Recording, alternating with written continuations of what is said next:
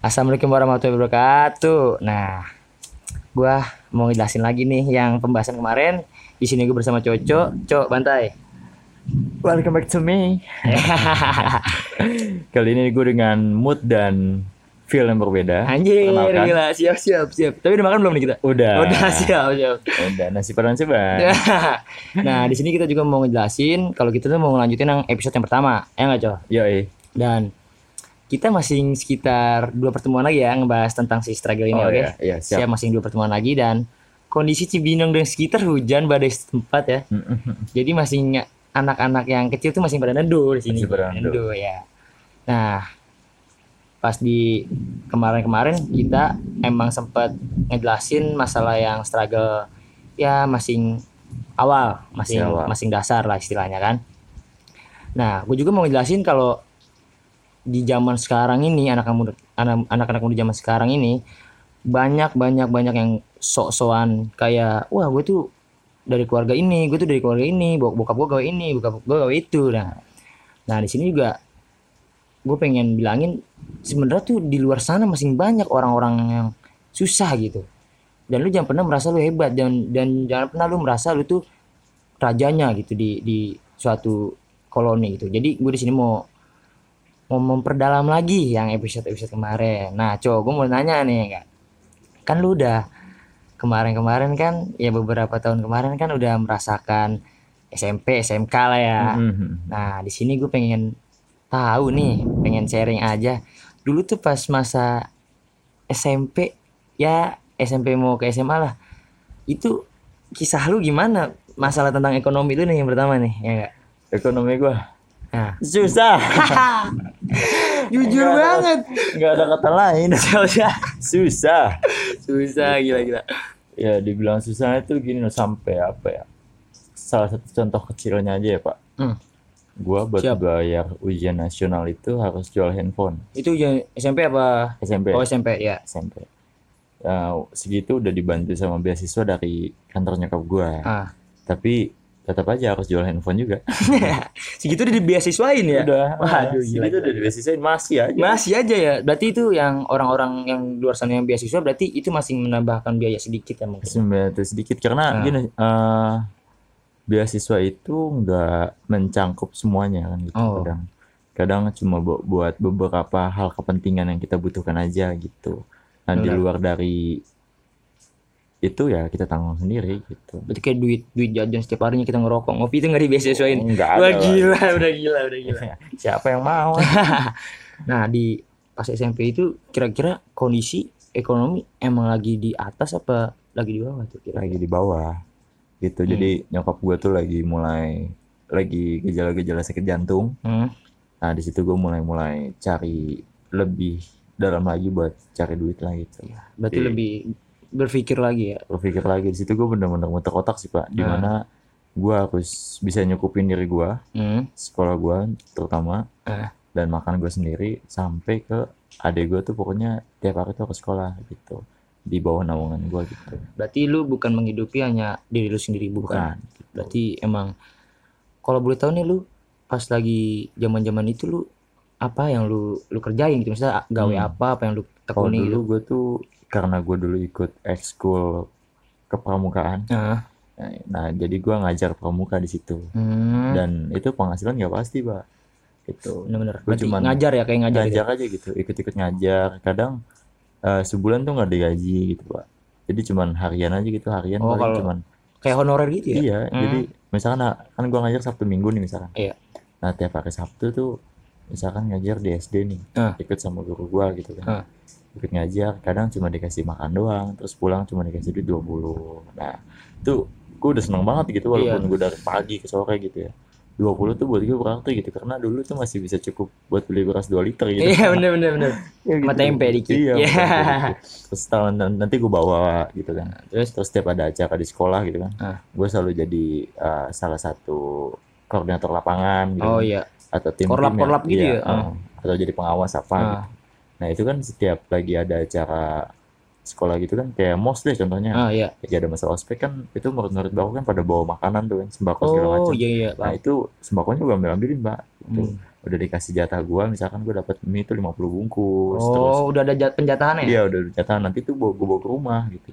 Nah, gue ya utamanya dari ngajar, sampingannya dari acara-acara itulah. Oh, acara iya, camping, iya, acara sekolah, sampingan, macam, sampingan gitu, ya. Terus gue pernah ini, Pak. Apa tuh? Jadi ada acara perpisahan SD. Ah. Gue di situ ngisi acara. Asik, MC? Bukan. Apa tuh? Jadi lengser atau? Waduh, lengser sih. Iya. Yang adat-adat ya gitu. Iya. Waduh, jadi aki-aki, gue harus ketawa ke TV, gue dan aki-aki gitu. Itu dari mulai bayaran 50 ribu sampai gue pernah ngalamin. Gue cuma jadi lengser doang gitu. Iya, lengser. Nggak, gue nggak ngatur acara, nggak ngatur apa. Bayaran 400 ribu, Pak. Sekali acara. Itu gue di situ ngerasa seneng banget gitu, karena gue 200 bisa buat orang rumah, 200 lagi bisa buat gue biaya hidup gitu. Itu gue inget banget tuh, gue kelas 1 SMA gitu. Lumayan ya. Gue bertahan tuh sampai kelas 1 SMA semester awal. Bertahan apa tuh maksud lu? Bertahan dengan kondisi seperti itu. Oh, berarti lu bersabar itu istilahnya, bersabar di kondisi itu. Berarti kira-kira berapa tahun tuh dari yang pas awal-awal lu bilang gejala jantung nyokap itu? 3 tahunan apa, dari kelas 2 SMP sampai kelas 1 SMA. Itu lu nahan tuh? Nahan gua. Gitu. Kondisi itu ya lu mau jungkir balik, lu rasain aja gitu. Rasain aja udah. Sampai apa? Gue tuh ngalamin yang namanya saking gue nggak punya handphone waktu itu, Pak. Oh, sempet nggak punya handphone. Terus bingung lah. Akhirnya teman-teman gue mau ngontek gue lewat mana gitu kan. Iya. Terus ketemu sama sahabat gue, dia minjemin HP-nya. Cuma-cuma. Dan sampai sekarang gue masih ingat handphone itu SPC namanya. Oh, SPC, siap. Itu kalau ngetik tuh harus 3 kali pencet. Jadi A B C D F gitu. Iya, tahu. Yang bukan QWERTY ya? Iya. Dia tuh sampai ngasih itu, dan dia kontakkan gue cuma bisa lewat SMS sama telepon doang. Jadi teman-teman gue yang pengen ketemu gue gitu ya, harus telepon dulu gitu. Dan gue tuh harus pastiin diri gue tuh ada di rumah, Pak. Kalau misalnya gue ada di luar, gue gak bakal bisa ketemu teman gue, karena gue gak ada duit, kedua gue gak ada motor. Gitu, jadi gue selalu dijemput gitu. Karena cuma miss call doang nih, tak teman gue miss call, nah itu tandanya gue harus siap-siap tuh. Oh, temen gue udah tahu ke rumah gue gitu. Itu namanya kode. Udah saking apa ya? Ya kalau misalkan kita lagi berjuang gitu ya, mungkin emang teman tuh sedikit gitu kan. Tapi teman yang sedikit itu yang bakal tahu jadwal kita ya, apa, keseharian kita apa gitu. Saking hafalnya, ya sampai ada titik itu gitu, Pak. Cuma di miss call doang gue tahu harus ngapain, dan temen gue udah pasti nyampe gitu. Tapi yang mau gue tanya nih, kan lu kan ya emang kalau kita lagi di atas ya, musuh juga bisa bilang teman kalau kita lagi di atas. Betul. Tapi kalau kondisi kita lagi di bawah nih, banyak orang yang ya siapa sih dia, pura-pura nggak tahu lah. Gue lagi nggak ada duit nih, belum minta tolong nggak. Wah, gue nggak ada rumah, apa gue belum gajian, segala macam ada alasan. Tapi itu pas kondisi itu bisa dibilang ada beberapa teman yang benar-benar support banget di kondisi itu. Ada satu dua lah. Dan sampai sekarang sih alhamdulillah. Sampai sekarang bertahan tuh. Bertahan gitu. Dan apa ya, ya gitu sih, Pak. Kalau misalkan dalam masa snuggle gue di masa SMP sama SMK sama sih sebenarnya, cuma ketika gue udah mulai SMK udah mulai membaik. Oh gitu. Berarti itu ya 3 tahun itu parahnya pas sudah agak-agak sini baru agak-agak membaik ya, tapi masing-masing begitu, tapi masing standar dikit dah ya. Standar dikit lah ya, karena gue udah ngalamin 3 tahun berat. Ketika jadi gue ngalamin lagi di tahun selanjutnya jadi lebih tenang sih, lebih bisa adaptatif. Iya benar. Dan lebih juga bisa kepala dingin, nggak gerabah gerubuk, nggak panik, ya kita jalanin aja. Soalnya kalau prinsip gue ya, kita bakal ngelewatin hari itu, apapun yang terjadi, gitu kan. Walaupun kita jungkir balik segala macam, kita bakal ngelewatin hari itu. Kalau prinsip gue, jadi nggak usah panik, panik sebenarnya sih ya. Kalau dibilang panik ya siapa sih nggak panik? Ibaratkan kita kemana Jakarta cuma megang di 7.000 gitu kan. Siapa yang nggak panik? Satu, ada pungli takutnya gitu kan. Betul. Kedua, ban bocor, bensin. Ya kan kita nggak ada yang tahu namanya di jalan ya nggak. Tapi kalau di masa setelah 3 tahun itu apa yang lu jalani gitu, apa yang lu rasakan? Yang gue rasain apa? Nggak enak sih gitu, maksudnya nggak enak. Ketika nggak enak rasanya kalau misalkan kita tuh nggak berpikir untuk ke depan gitu. Benar. Karena ketika gue waktu itu mikir gini, Pak, ini gue lagi diuji nih, nggak enak ya rasanya gitu, kayak gini gitu, serba nggak ada gitu. Nah, gue mau nggak mau kan harus berubah kan gitu.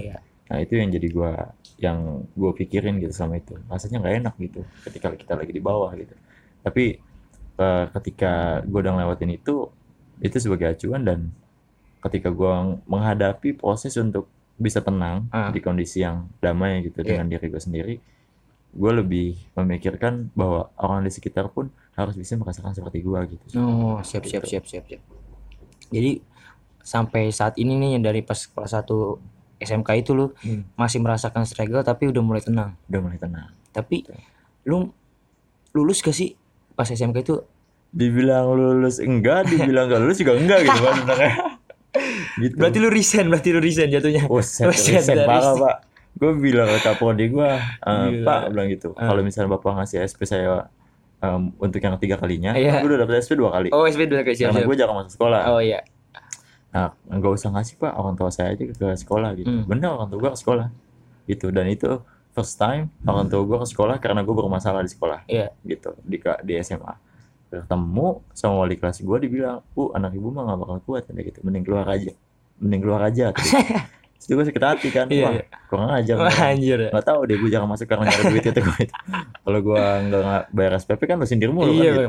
Terus kan ya udah, akhirnya di situ mau gue ngambil keputusan, yaudah Pak, anak saya tarik keluar gitu. Oh, jadi keluarga lu memang memutuskan untuk ya udahlah cukup sampai sini. Di sekolah ini enggak usah di sekolah ini lagi gitu ya.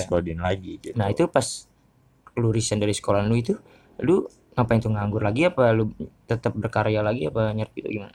Ya gue tetap nyari duit, gue tetap nyari project, cuman di saat itu gue kondisinya stres lagi, Pak. Jadi gini, Pak. Pas kelas 1 semester 2 gue udah mulai tenang. Pas mau naik ke kelas 2 semester awal, di kelas 2 tuh gue udah stres lagi. Jadi waktu tenang gue tuh apa ya? Waktu tenang gue tuh sebentar gitu. Dan gue goncang lagi di situ karena permasalahan sekolah itu gitu. Sampai gue tuh nggak di rumah sekitar hampir sebulan lah gitu. Itu lu di mana? Nggak di rumah tuh lu di mana? Iya, di rumah teman-teman gue. Iya, nyari kerjaan project. Terus bikin video gitu kan di Instagram, bantu teman gue. Terus naik tower kerja gitu. Terus ya ngajar segala macam gitulah, Pak. Jadi sampai pernah gini loh, Pak. Di saat gue lagi ada masalah itu ya. Iya. Ada beberapa, enggak semua orang tahu, enggak semua orang di lingkungan gue tahu. Dan waktu itu gue disuruh ngawas ceritanya.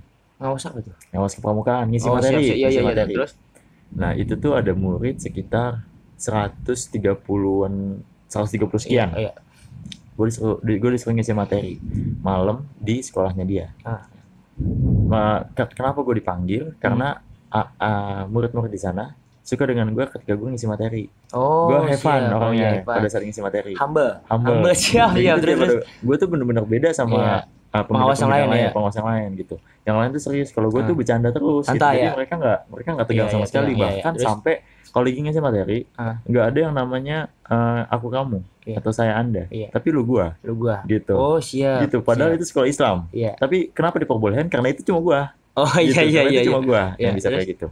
Nah, di saat gue lagi kondisi terpuruk banget, jadi waktu itu ngisi materi itu jam 8. Abis saat maghrib, gue habis berantem sama nyokap gue di rumah. Gue tuh ngeluh gitu, mah apa sih madam, harus keluar sekolah, terus nyari duit lah segala macam. Iya, kenapa harus begini gitu. Padahal Adi nurut sama mama gitu.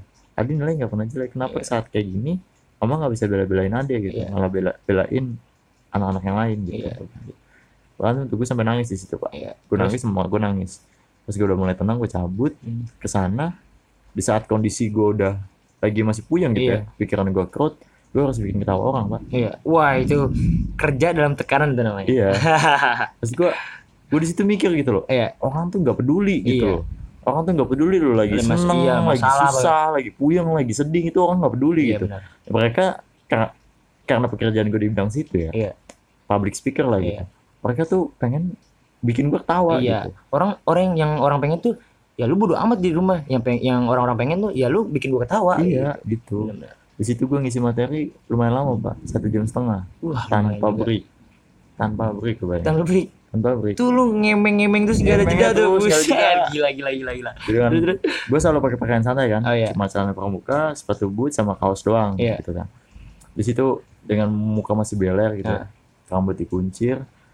Dan dari awal gue datang, mereka udah terakin nama gue gitu. Dalam hati gue ngomong gitu, Pak. Brengsek lah. Tailah kalian gitu. Lu semua ngeliat gue ketawa gitu. Tapi ketika gue lagi sedih, lu semua nggak ada gitu. Gue mikir memang. Kalau misalnya gue nggak dibayar, gue nggak mau kesini gitu kan ya. Itu gue ada satu teman gue yang tahu. Dia bilang kalau misalnya nanti udah selesai, langsung misahin diri aja, coffee break sendiri. Oh iya. Gue udah selesai, mereka udah ketawa-tawa, udah puas, materi udah selesai, udah tanda tangan payment, gue langsung misahin diri sampai nunggu payment cair kan. Oh iya. Misahin diri. Itu gue selesai sekitar jam 10-an lah. Semalam? Gue lagi ngopi tuh, di tempat kopi gitu kan. Iya. Ngopi sendirian tuh gue. Di saat mereka masih ketawa-tawa nyebutin nama-nama gue tuh ya, menurut-menurut gue. Gue tuh sama teman gue ini, sedih-sedihan banget gitu. Iya.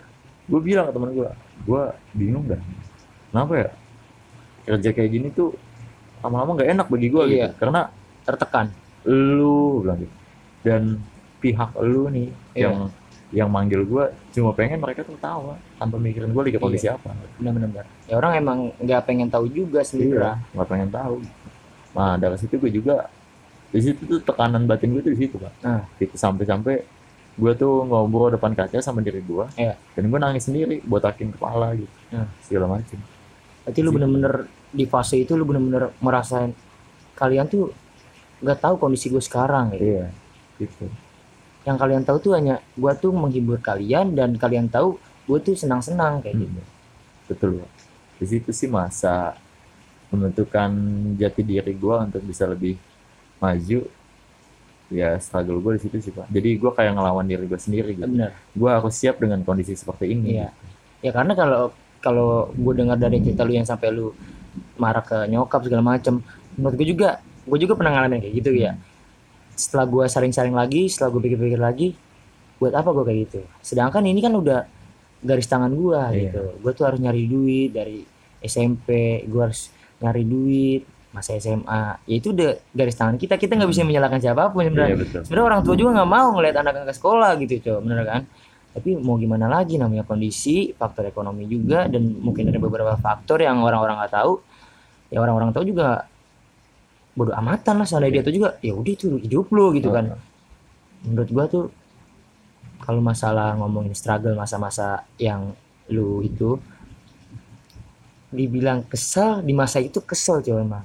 Kan gua juga pernah ngerasain di fase itu, dibilang kesel, tapi dibilang harus bangkit ya bangkit gitu. Jadi kekesalan tanpa materi juga menurut gue menjadi hal sia-sia juga menurut gue. Betul. Jadi kita kesel tuh nggak jelas, ambek lah segala macam. Gue mau kerja, misalnya gue mau makan, ya lu tolol men, lu boleh kesel. Caranya untuk menghilangkan kesel lu, ya lu berusaha. Nggak bisa lu hanya menatap diri, nggak bisa lu hanya ngambek orang tua segala macam. Orang tua juga manusia men. Sebelum lu merasakan struggle, dia udah pernah rasakan, ya enggak? Gitu. Sebelum lu masih di surga gitu ya, dia kan masih pernah muda gitu ya enggak? Jadi dia juga pasti pernah gitu men. Maksudnya lu jangan pernah kesal sama diri lu gitu. Menurut gue tuh bodoh gitu, bodoh banget. Soalnya ya, gue lihat anak-anak zaman sekarang ya seperti itu coy. Jadi lemah lah, gue bilang lemah ya. Makanya gue seneng ketemu orang, sama audiens kayak lu tuh. Ya maksudnya open-minded, mindset-nya tuh nggak tolol, nggak goblok. Iya, kan rata-rata kan mindset, udahlah gue mah yang penting dapat duit, contoh gitu kan. Mau orang tua gue nyungkir balik segala macam, yang penting gue dapat duit sekolah setiap harinya. Ya lu next time kalau lu punya anak bakal kayak gitu men, bakal mungkin enggak, gue yakin. Betul. Soalnya yang apa yang lu tanam, itulah yang lu petik. Nggak mungkin lu nanam mangga nih, yang tumbuh buahnya paya, nggak mungkin. Itu udah beda. Mungkin. Dan jangan salah lu harus. Ini sih yang gue dapat dari pengalaman gue. Iya, benar. Ketika kita nanam benih di tempat yang salah, hati-hati. Nah, gitu. Itu juga bahaya tuh bang. Ya, gitu. Siap. Karena ketika gue lagi ngalami, contohnya kayak gitulah. Gue nanam benih nge-branding diri gue gitu ya. Sebagai speaker, pembicara, pengisi materi. Ketika gue menanam itu di satu tempat, ada yang bakal menghargai jasa lu, ada yang enggak. Nah, lu jangan salah sampai naruh benih di situ gitu. Nah, iya. Karena jujur aja gue selama jadi pembicara atau pengisi materi di beberapa sekolah, enggak semuanya ngebayar gue gitu. Iya, benar. Gitu. Tapi ya lu jangan kaget gitu, karena ketika lu sebetulnya lu boleh salah tanam benih, tapi jangan salah mengartikannya gitu. Itu sebagai pengalaman lu. Iya. Itu sebagai sebagai defense lu nanti ke depannya gitu. Ketika lu pingin menanam. Jadi ketika lu udah salah, pengalaman lu salah, nanti lu ada lu ke depannya bisa lebih baik. Jadi ibaratkan kayak wanti-wanti nih, lu jangan sampai kayak gini lagi gitu. Lu jadi bisa lebih menilai orang gitu. Dan juga lu bisa tahu harus melangkah kemana kayak gitu. Orang yang orangnya kayak gimana, lu bisa dari sebelum lu melangkah jauh lu udah bisa menilai nih, udah bisa menganalisa nih, wah kayaknya orang begini nih, iya. Wah kayaknya orangnya, wah anjing nih kayaknya, iya. Jadi gue kerja mau sampai 12 jam kayak gimana, kayaknya gue bakal sengsara nih. Soalnya ya kita diberkati pikiran, akal, dan juga feeling gitu kan, insting gitu kan, ya kita harus pergunakan itu. Jangan cuma yaudah dah, lu ngajar lu di misalnya ada kata ngajar lu di suatu sekolah gini. Oke lah sehari dua hari mungkin royalitas, oke. Masih bisa kita, iya. Tapi kalau udah mulai sebulan, oh mohon maaf nih kita juga lagi gini, ya lu tinggal lu balikin. Mohon maaf nih, saya juga punya keluarga, saya juga punya adik-adik yang harus saya hidupi, tolong deh usahain apa gimana. Nah itu maksud gue ya itu hak lu gitu, hak lu ya karena lu mengasihkan materi, mengasihkan waktu lu, meluangkan waktu lu, dan lu berhak menerima apa yang lu pinta gitu menurut gue tuh.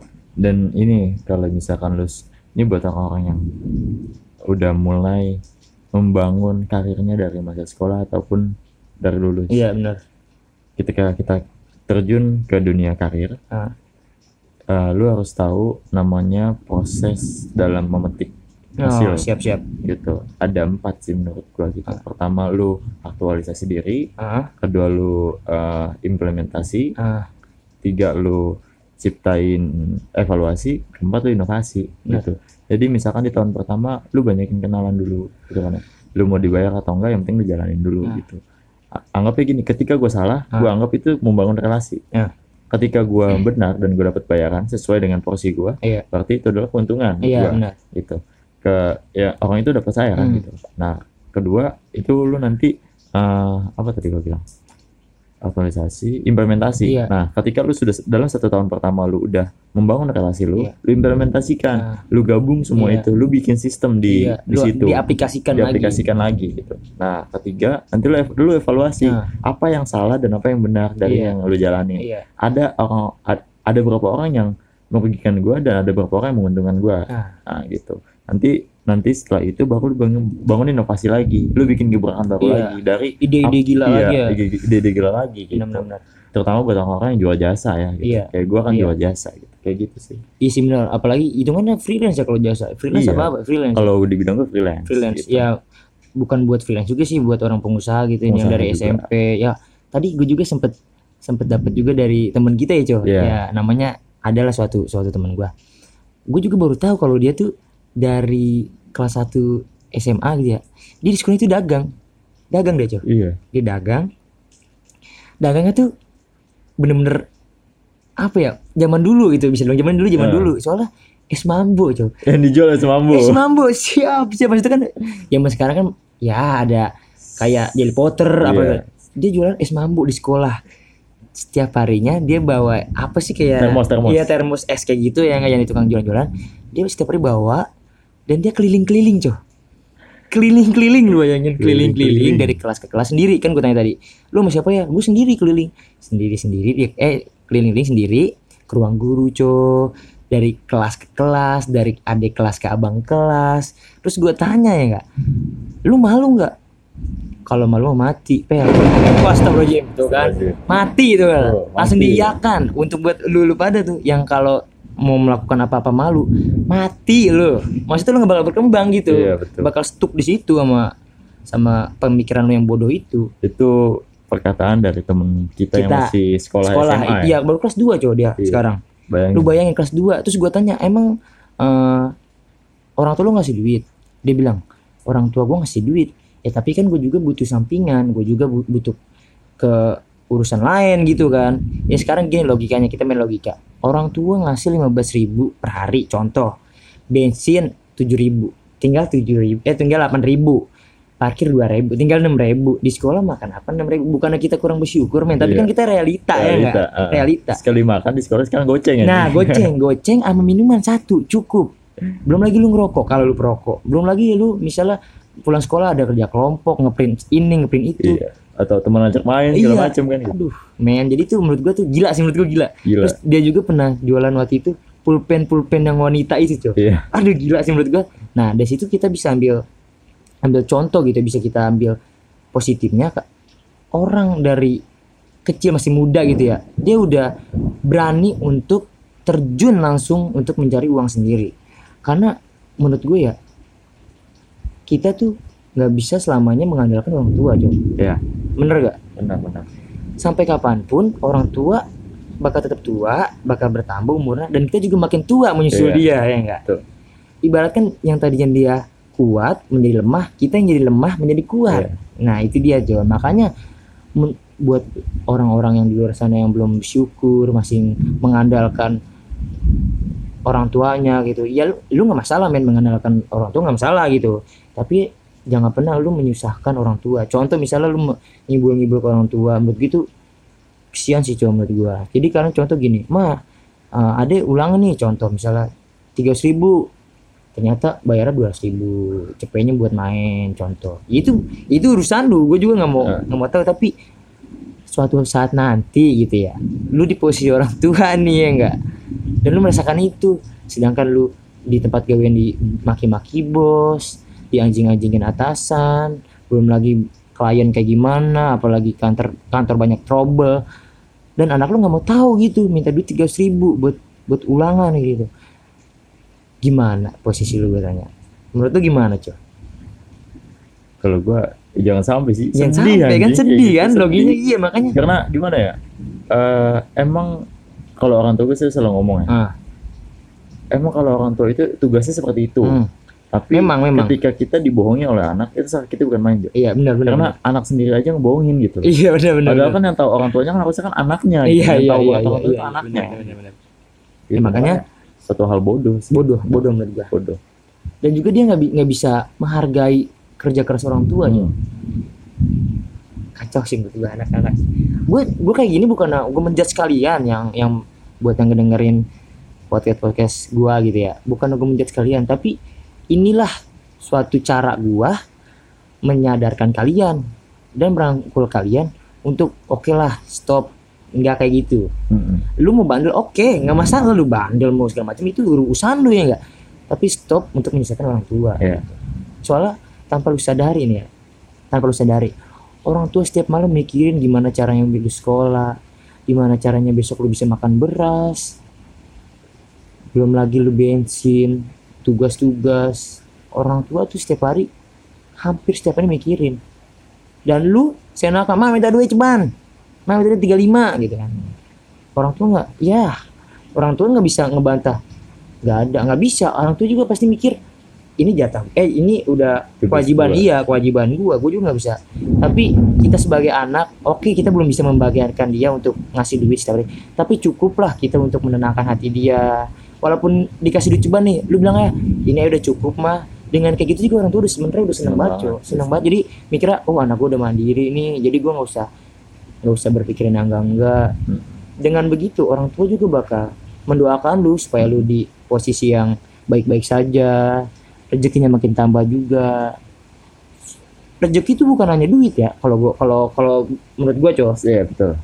Materi, ilmu kan. Teman-teman yang baik juga itu rezeki men. Jadi lingkungan yang mau support untuk jadi lebih baik itu juga rezeki. Jadi tuh rezeki jangan lu lihat hanya uang. Teman-teman, orang senyum, apa kayak gimana, itu rezeki buat kita gitu kan. Ketika lu ngalamin, lu mencapai sesuatu pencapaian yang gak lu duga, di situ ada doa seorang ibu yang bekerja, Jo. Nah, lu harus percaya itu. Karena gue ngalamin hal itu gitu. Ketika gue lagi nggak megang duit sepeser pun, dan gue nggak tahu gue harus menghubungin siapa. Iya. Gue cuma bilang ke ibu gue, mah, Ade sekarang nggak punya uang. Iya. Ade nggak bisa pulang. Ade di rumah teman Ade, lagi numpang tidur. Mama kalau di rumah lagi butuh apa-apa, tetap bilang ke Ade. Tapi kalau Ade nggak bisa kasih sekarang, mungkin besok Ade bisa kasih. Iya. Iya Ade, nanti mama doain ya. Malamnya jam 2. Gue ternyata dapat project dan dibayar sebelum gue kerja. Oh, jadi ibaratkan kayak uang muka dulu kayak gitu ya? Bahkan bukan uang muka, Jo, cash langsung. Langsung cash? Jadi nggak ada 10% pertama itu, nggak ada, langsung. Jadi gue ibaratkan digaji sebelum dibayar. Oh siap gitu. Belum gawe udah dapat gaji? Iya, belum digawe udah dapat gaji gitu. Terus? Kan? Nah dari situ gue pagi gue transfer ke emak gue dan gue kerja tenang aja gitu. Iya. Dan sepulangnya gue dapat lagi gitu. Tuh, ketika lu minta sesuatu sama Tuhan lu, lu minta satu. Ketika lu minta doa juga sama orang tua lu, lu bakal dikasih dua sama Allah. Oh iya benar, pasti, gitu. pasti. Karena permintaannya tuh mintanya bukan sama lu, yang minta juga nyokap lu. Jadi dapetnya double. Iya, gitu. Karena ya Tuhan gitu ya, Allah gitu. Mengasih rezeki ke kita bukan hanya untuk kita gitu ya, untuk adik-adik kita, untuk orang tua kita ya. Makanya kita berdoa dan ibu, seorang ibu mendoakan, ya itu ada ibaratkan rezeki ibu juga gitu. Selalu ada rezeki orang lain di setiap rezeki kita. Nah, benar. Makanya ya lau-lau pada yang udah buat abang-abang lah, buat adik-adik yang digandrungi ekonomi yang berlimpah gitu ya. Ya lau jangan sombong, Bos. Lau jangan sombong, Bos. Roda berputar ya enggak. Ya lau sekarang ya emang bisa dibilang ekonomi ya di atas rata-rata. Mah mau Vespa Matic nih, beli deh. Anjir ya enggak. Mah kayaknya HP udah agak-agak jelek nih ya enggak. iPhone baru keluar nih ya enggak. iPhone 11-nya baru keluar nih. Sedang nih mah ya wes ya enggak. Ya lau. Jangan berpikir kayak gitu. Oke, orang tua kita masih kaya, orang tua kita masih sehat, kita nggak tahu ke depannya kayak gimana coy ya. Karena gue ada suatu kejadian gitu ya, dia orang kaya banget coy, wah adalah nggak ada serinya ya, nggak ada serinya dah pokoknya, nomornya udah merah semua, udah nggak ada pahlawannya, udah nggak ada mulanya, saking banyak ya enggak. Sampai suatu ketika ini ada nih kisah asli, dia tuh bokapnya arsitek, tahu sendiri arsitek ya, ya bisa dibilang gunting-ganti mobil, HP itu udah aneh ya. Suatu ketika tiba-tiba di tempat kerjaannya meninggal orang tuanya. Ayah enggak meninggal. Pas dibawa ke rumah sakit katanya serangan jantung. Padahal sehat-sehat aja. Emang ada riwayat katanya, tapi tiba-tiba enggak sakit, enggak apa. Tep. Lewat begitu aja ya enggak. Dia kaget, dia sama ibunya ke rumah sakit, kaget segala macam. Dan setelah kepergian orang tuanya itu, bokapnya itu, semua aset segala rupa dijual, sampai ke mobilnya. Mobil sekarang udah nggak punya, Jo, udah nggak ada. Rumah juga mungkin sekarang kalau nggak salah dia cuma itu rumah sendiri, tapi ya mungkin hanya beberapa meter aja, nggak semewah dulu gitu. Dan dia sekarang tukang konter, Jo.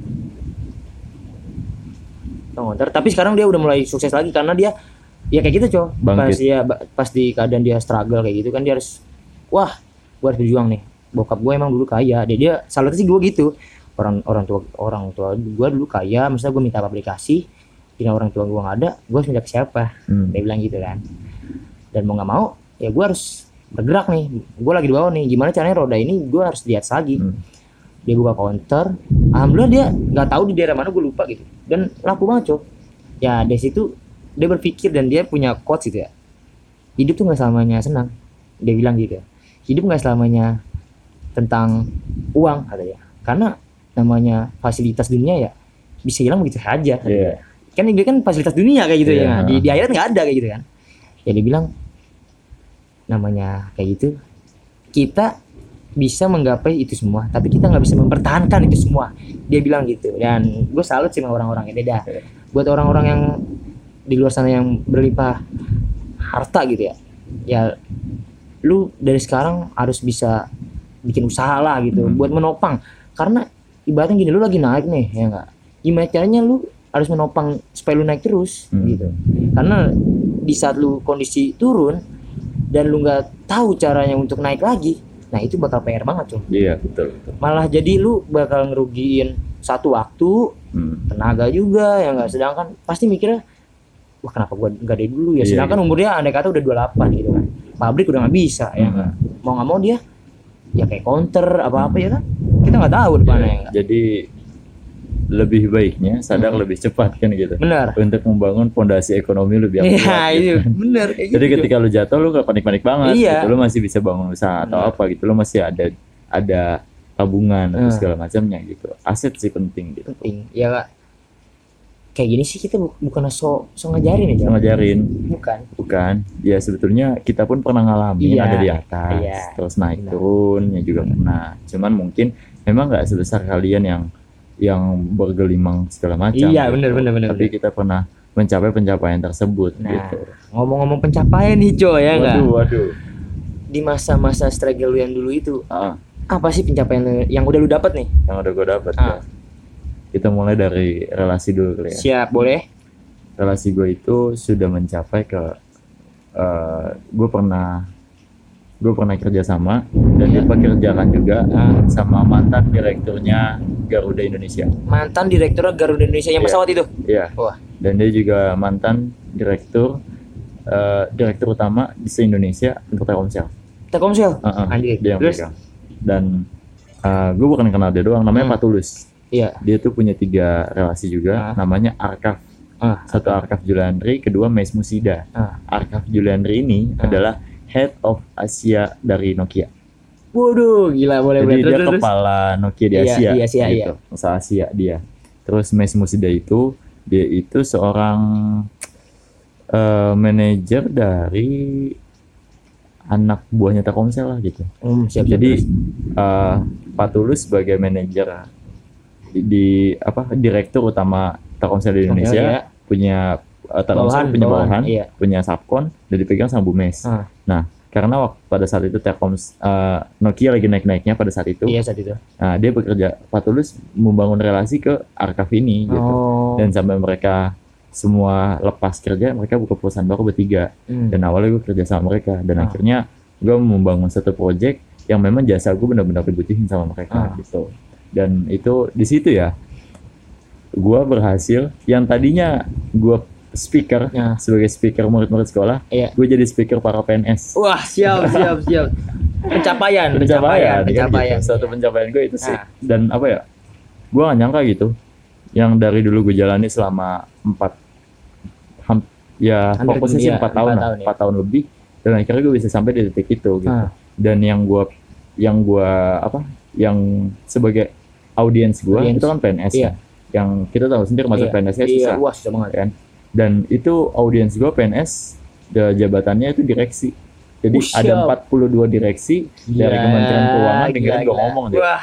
Gitu. Ibaratkan anak yang dulunya ya bisa dibilang nggak lulus SMA gitu bisa mengiyakan direksi.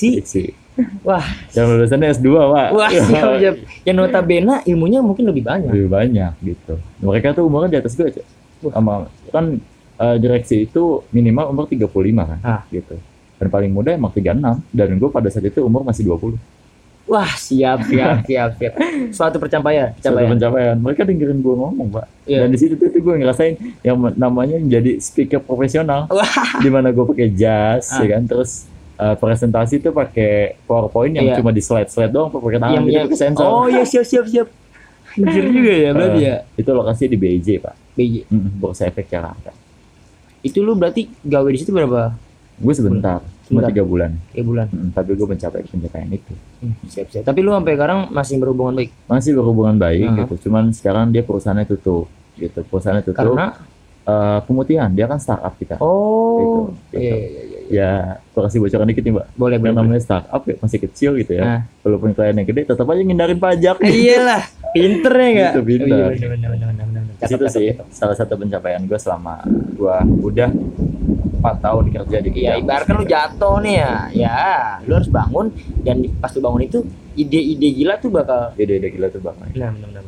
Dulu kalau kita punya ide gila gitu, dianggapnya bodoh. Memang. Sekarang ide gila dianggapnya visioner, Pak. Benar. Gitu. Bahkan sampai itu gue ngerjain proyek tuh mudah banget, Pak.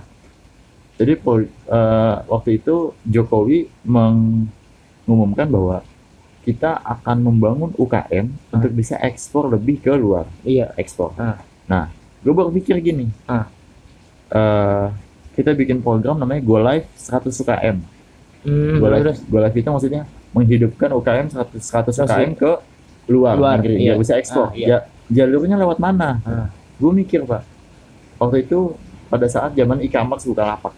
Oh iya. Bukalapak kan cuma nasional. Masih di Indonesia doang ya? Iya. Nah, internasionalnya apa sih?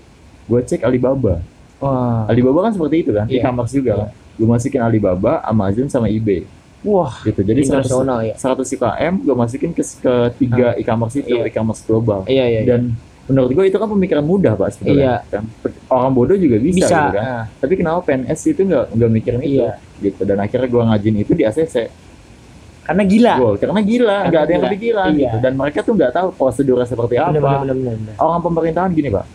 Waktu itu gue nggak bisa barang gue ada 10 KM atau 13 KM itu nggak bisa masuk ke Amazon karena permasalahan prosedur UPC. Ya, kode UPC, nanti kalian searchingnya sendiri kode UPC itu apa. Nggak bisa masuk karena UPC. Dan ketua direksi itu namanya Bu Eni. Bu Eni tuh bilang gini, nanti kita kontak aja orang Amazon di Amerika. Oh shit! Udah gitu. Karena kan kita ini dari sektor pemerintahan. Oh iya benar. Dan gue bilang, Pak, Bu, ketika kita membuat kritik dan saran, dan kita mengajukan question ke mereka, mereka tuh nggak jawab sendiri, Bu. Mereka tuh dijawab oleh sistem. Kita itu bicara dengan sistem. Gitu kan, ya. Kita nggak bisa, Bu. Kayak face to face, feel to feel tuh nggak bisa. Gue bilang gitu kan ya. Itu kita bicara sama sistem. Kita bilang kita dari sektor pemerintahan. Sistem mana peduli? Dan ini bisnis bukan sektor pemerintahan. Gue bilang gitu. Lagi pula Amazon itu bukan dari produk pemerintah Amerika, ya kan? Gue bilang gitu. Dan mereka tuh nggak sadar dan mereka masih ngotot kalau misalkan kita bisa melalui jalur pemerintahan. Gila sih menurut gue. Gila. Sampai akhirnya itu proyek hampir 1 tahun sebetulnya. Terus hampir 1 tahun dikerjain. Cuman dalam 4 bulan. Setelah gue keluar kan pemutihan, gue masih kerja di situ selama sebulan dan itu bisa gue selesain karena gue berani mendobrak gitu ke ketua direksinya. Gitu. Ya gue bilang, Bu, daripada ibu buang kos yang mahal, kita pakai uang negara untuk biaya ke Amerika Serikat.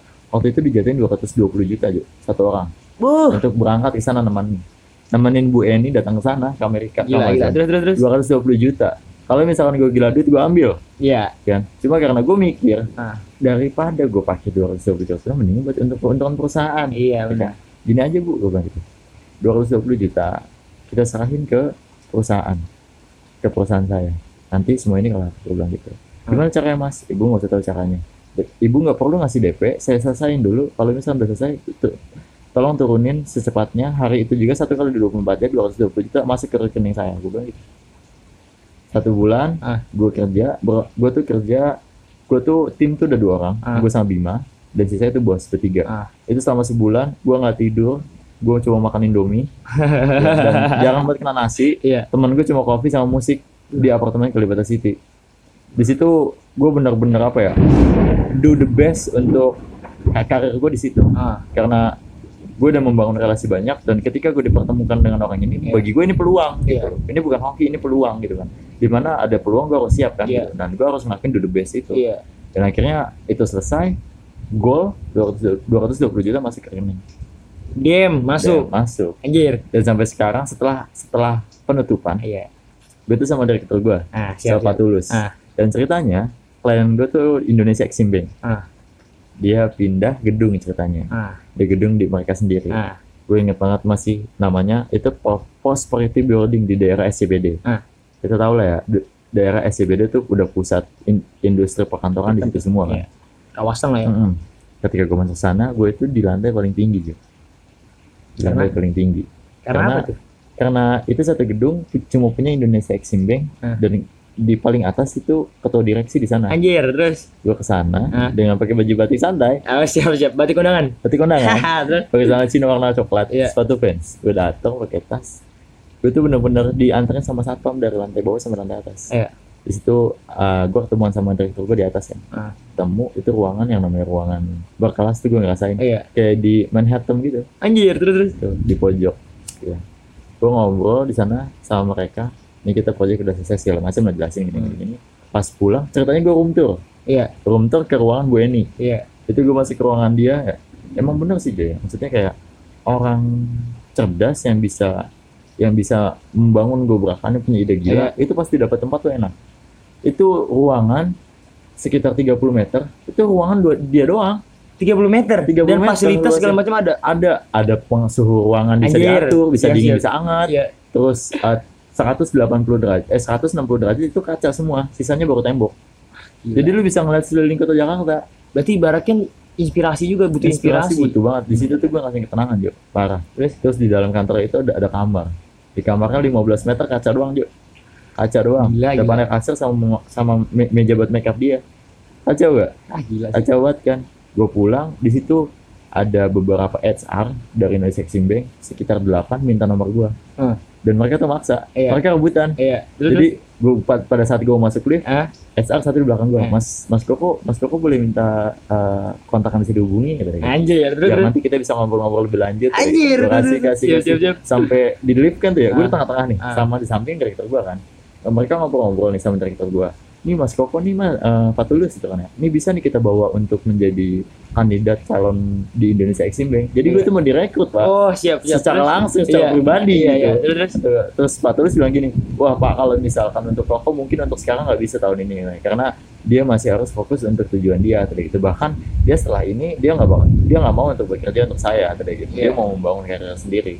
Mungkin nanti ketika memang sangat-sangat diperlukan dalam kondisi krusial, tim saya bakal datang lagi gitu. Segitu apa ya, gue nemuin orang yang klop banget sama gue gitu. Direktur gue tuh klop banget sama gue kan. Ibaratnya kepercayaan ya? Kepercayaan. Karena gue udah deket banget sama dia kan. Gue bilang tujuan gue semuanya apa dan kenapa gue do the best pada saat sebulan ini agar pekerjaan ini selesai secara tuntas gitu. Gue waktu itu pernah tanya, kenapa kamu bisa gak pulang kok gitu? Udah 2 minggu kamu di sini gitu. Mandi enggak, makan Indomie doang, enggak sehat kamu tuh. Ini saya kasih uang, kamu makan di bawah. Kan enggak, Kalibata City bawahnya masuk mall kan. Gue makan segala macam. Gue lagi makan di atas, dia waktu nunggu. Dia nanya, kenapa kamu udah best kayak gini, kamu belum jawab. Gue bilang, Pak, kali ini saya ada kesempatan untuk menunjukkan siapa saya. Gimana kinerja saya, dan saya juga menguji diri saya kuat sampai mana. Ketika ini selesai, saya enggak memikirkan uang apa. Uang itu bonus. Yang penting, kepercayaan. Saya dapat kepercayaan dari orang-orang penting. Seperti bapak, gue bilang gitu. Gue gak mikirin duit juga. Iya, duit bonus. Benar. Dan alhamdulillah setelah gue melakukan seperti itu, gue bisa membangun sedikit, gue bisa membangun relasi gue untuk menjadi klien gue gitu. Benar. Gue bisa jual jasa gue, kayak sekarang kayak jualan skrip, terus jual konten strategi gitu. Jadi buat pencapaian itu yang sampai sekarang lu masih teringat? Iya, masih teringat. Karena itu pencapaian terbesar gue di umur 20 sih, Pak. Wah, siap. Oh, itu di umur 20? Di umur 20. Siap. Nah, gue juga mau pengen tahu nih. Kan lu kan tadi nih cerita pencapaian yang lu dapet nih. Kan lu pasti nih banyak pencapaian yang belum lu... banyak kan, udah pasti banyak kan. Banyak. Apa sih pencapaian yang belum lu dapat? Dan itu bener-bener lu pengen banget ya pencapaian. Masalah kerjaan gitu ya, masalah kerjaan. Ekonomi gitu. Dunia karir gue pengen buka suatu jasa berkarya, tapi kliennya itu perusahaan gitu. Jadi kliennya perusahaan. Siap. Bukan gue nggak mau menerima secara pribadi gitu, secara personal, tapi gue tujuan gue itu sih gitu, karena gue pengen ada suatu perusahaan yang mempercayai gue sebagai orang personal yang bisa melakukan tugas itu. Biasanya kan di satu perusahaan, misalkan digital marketing, dikerjakan oleh beberapa orang atau beberapa staff. Nah, ini mereka manggil gua untuk mengedukasi tim-tim mereka. Oh gitu. Iya Pak, paham. Gue pengen gitu sih. Jadi kayak lebih ke consulting. Oh iya. Gitu. Karena nanti niat gua di umur 30-an gua udah buka perusahaan consulting sih. Siap. Itu pencapaian yang belum gua sampai sekarang. Nah, gua ngomong kayak ini, barangkali ini ada orang-orang penting yang dengar. Iya. Barangkali dia berpikir, wah, ini bocah ajaib nih ya. Kayaknya gue harus panggil dia nih gitu. Coba kalau mau yang tahu gitu, pengen tahu kinerja, coba langsung kasih tahu kontak gue bisa di email di CH Hairul, pakai depannya pakai CH, CH Hairul Soleh SH OLEH 06@gmail.com. Oh, itu bisa langsung di kontak. Bisa langsung ke situ aja. Ya barangkali ini ada yang dengar kita. Siap. Kan enggak tahu ya enggak. Nah, buat masalah ekonomi sekarang nih, kan kita lagi ngomongin masalah ekonomi yang tadi. Pencapaian apa sih ekonomi yang pengen lu dapat gitu kan? Yang tinggi. Gue pengen punya rumah sih. Pengen punya rumah. Itu aja dulu sih. Itu pengen punya rumah buat keluarga gue gitu. Iya, siap. Dan yang dimaksud gue dengan keluarga, pertama keluarga utama gue yang saudara, dan buat keluarga teman-teman gue. Oh gitu. siap. Karena gue pengen di rumah itu gue bisa sama keluarga gue dan bisa sama keluarga gue di luar dari darah gitu. Oh iya, siap. Gitu. Biar di situ kita bisa belajar bareng buat berkarya sih gitu. Bisa dibilang ya nggak mewah tapi cukup ruangannya untuk keluarga gitu. Gitu aja sih, karena satu kita boleh kerja, tapi jangan sampai kita nggak jadi profesional di bidang itu sih Pak. Iya. Anak muda sekarang yang dalam 10 tahun ke depan yang dicari itu pemuda yang punya bidang di profesional di bidang itu. Ah. Dan gue pengen belajar bareng sama teman-teman gue untuk bangun portofolio yang kuat gitu. Iya, jadi kita bikin personal branding kita sendiri untuk kita bisa nyari kerja, menjadi profesional di suatu perusahaan atau kita buka jasa dan segala macamnya. Benar-benar. Jadi ya ibaratkan lu merangkul semuanya kayak gitu ya. Jadi ibaratkan lu pengen sukses, lu nggak sendiri. Iya, betul. Benar-benar. Ya karena kesuksesan buat apa kalau nggak bisa untuk dikasih ke ilmunya ke orang-orang ya? Betul. Benar-benar. Karena sukses bagi gua bisa berkeluarga dan bisa berbagi ilmu sih. Itu aja. Nah, kita udah panjang lebar segala macem ya nggak? Bercerita kepanjangan kayak panjang nggak apa-apa. Karena ya buat satu buat pelajaran yang orang dengar, satu supaya anak-anak zaman sekarang kita mindsetnya berubah. Oke. Okay. Iya. Supaya dia tuh nggak berpikir itu aja biar nggak dongo gitu.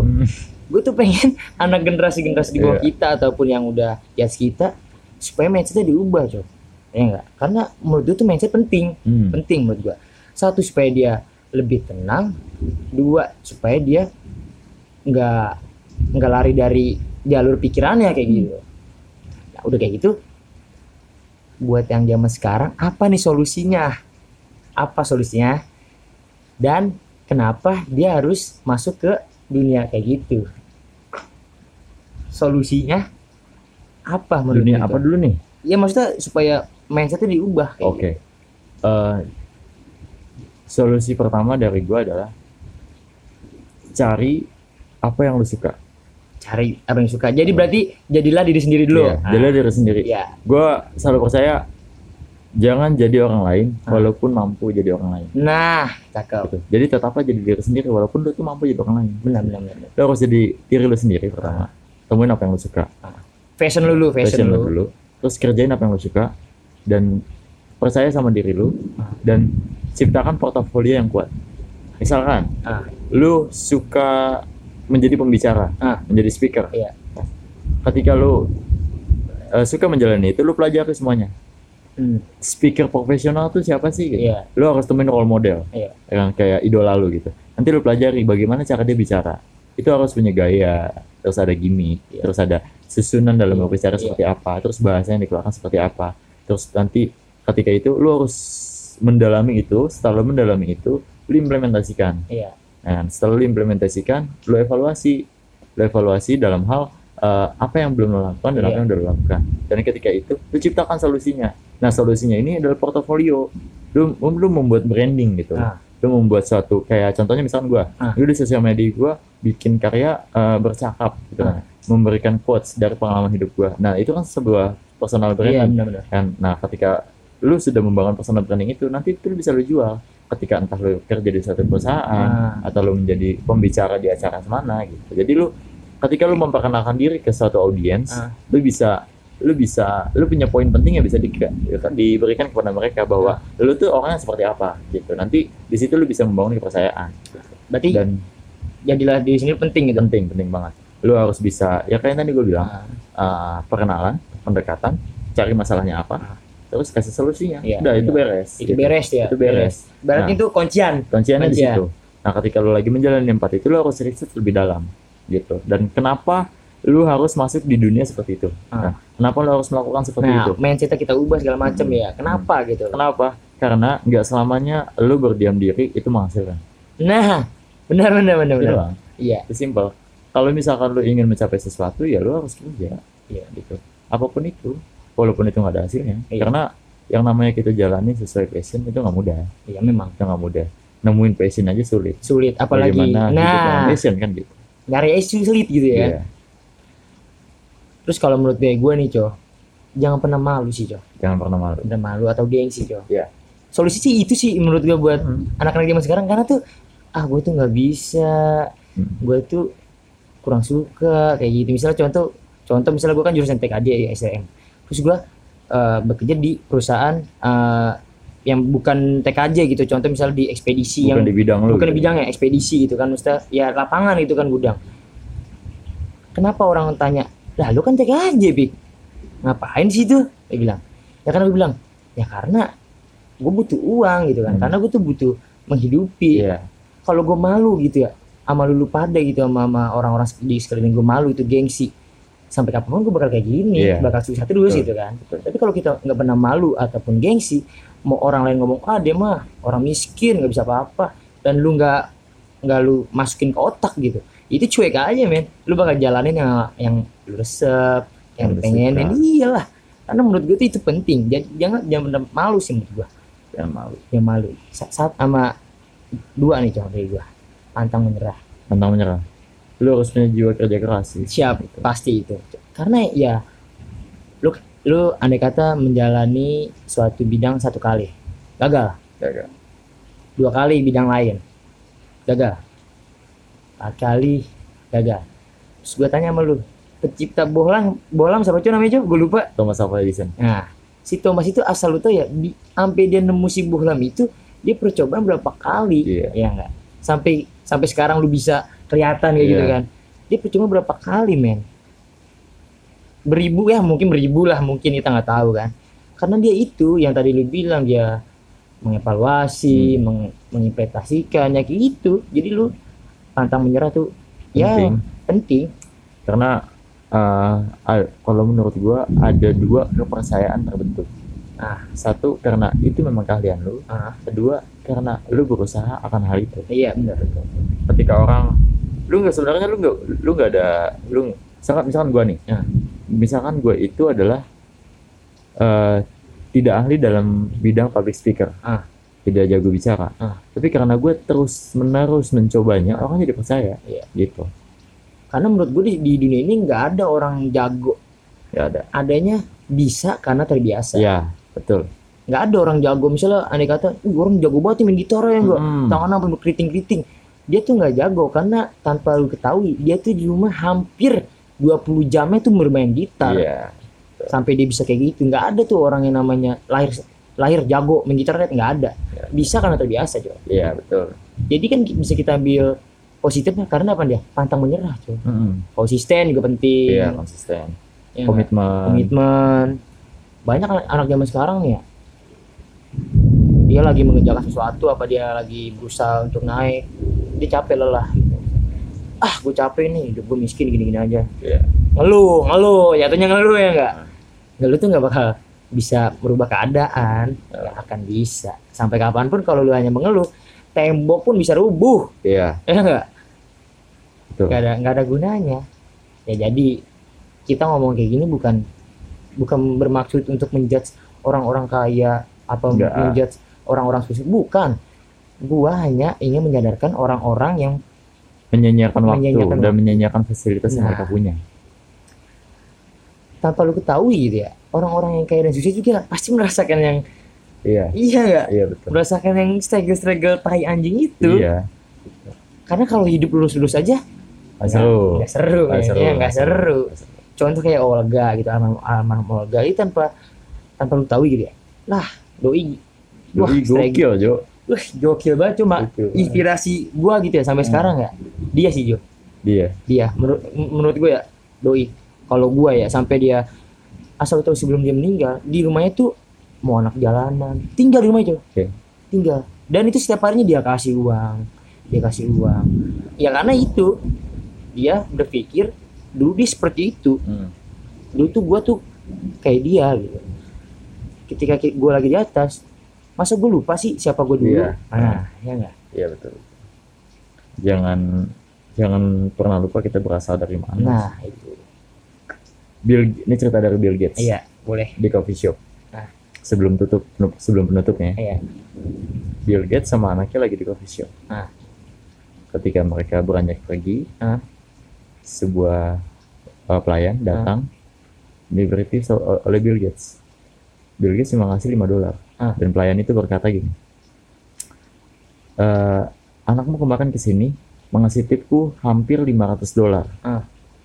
Dan kau sebagai ayahnya sebagai ayah terkaya di dunia cuma memberiku $5.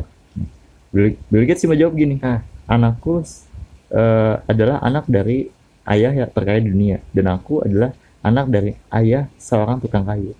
Anjir. Gitu. Dia nggak pernah lupa Jo, dia itu siapa. Jadi dia tuh nggak melupakan asal dia dari mana. Dari mana gitu. Dan dia menghargai itu.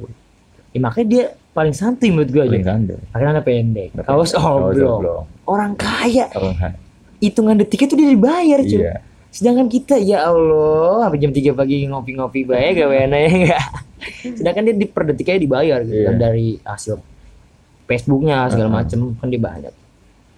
Dan menurut gue orang-orang yang contoh kayak Bill Gates gitu ya, dia orang-orang gila. Gila.